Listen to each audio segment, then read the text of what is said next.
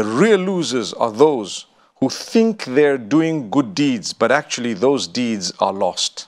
Those deeds, those acts of worship that people engage in, that have no basis in Islam, that have no basis in the teachings of the Prophet Muhammad, peace be upon him, that have no basis in the Quran or the Sunnah.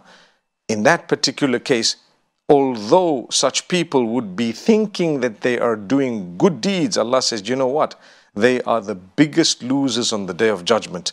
Take a look at verse number 103, 104 of Surah Al Kahf, where Allah says, قل هل ننبئكم بالاخسرين اعمالا الذين ضل سعيهم في الحياة الدنيا وهم يحسبون انهم يحسنون صنعا Say, should I inform you of those who have lost, the biggest losers of their deeds?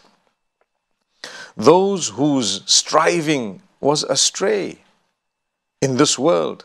Yet they thought that they were doing good deeds because the deeds they were engaging in were deeds that were not really prescribed or sanctioned by Allah Almighty. And for this reason, my brothers, my sisters, it's important for us to do deeds that are permissible to be done. When you're engaging in an act of worship, ask yourself, is this a legitimate act of worship? If it is, good news. If it isn't, we stand to lose.